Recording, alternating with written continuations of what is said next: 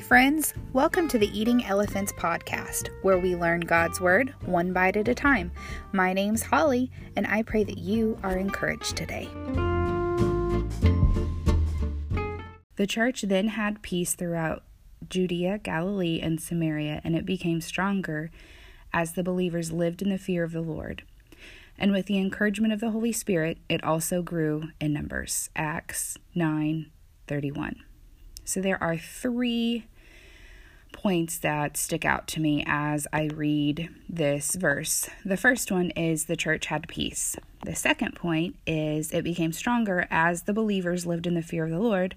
And the third point is through the encouragement of the Holy Spirit, the church grew in numbers. So, one, the church had peace. Does the church today currently have peace?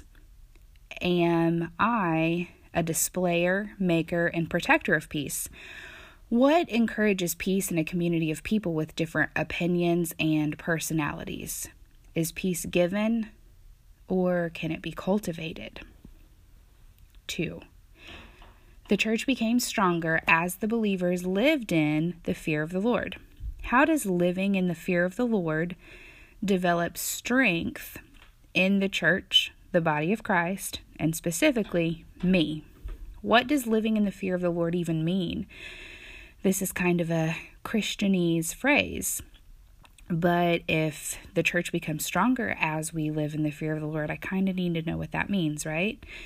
And three, through the encouragement of the Holy Spirit, the church grew in numbers. Growth measured by numbers here is a work of the Holy Spirit. So I like a simple A plus B equals C formula. I believe that these examples given to us are most definitely a guide, but not an exact or detailed formula.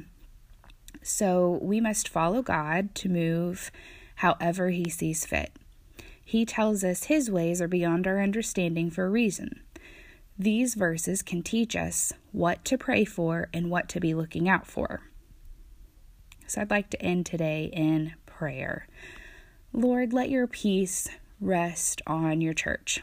Help us to be pursuers and lovers of peace. Teach us what it means to live in the fear of the Lord.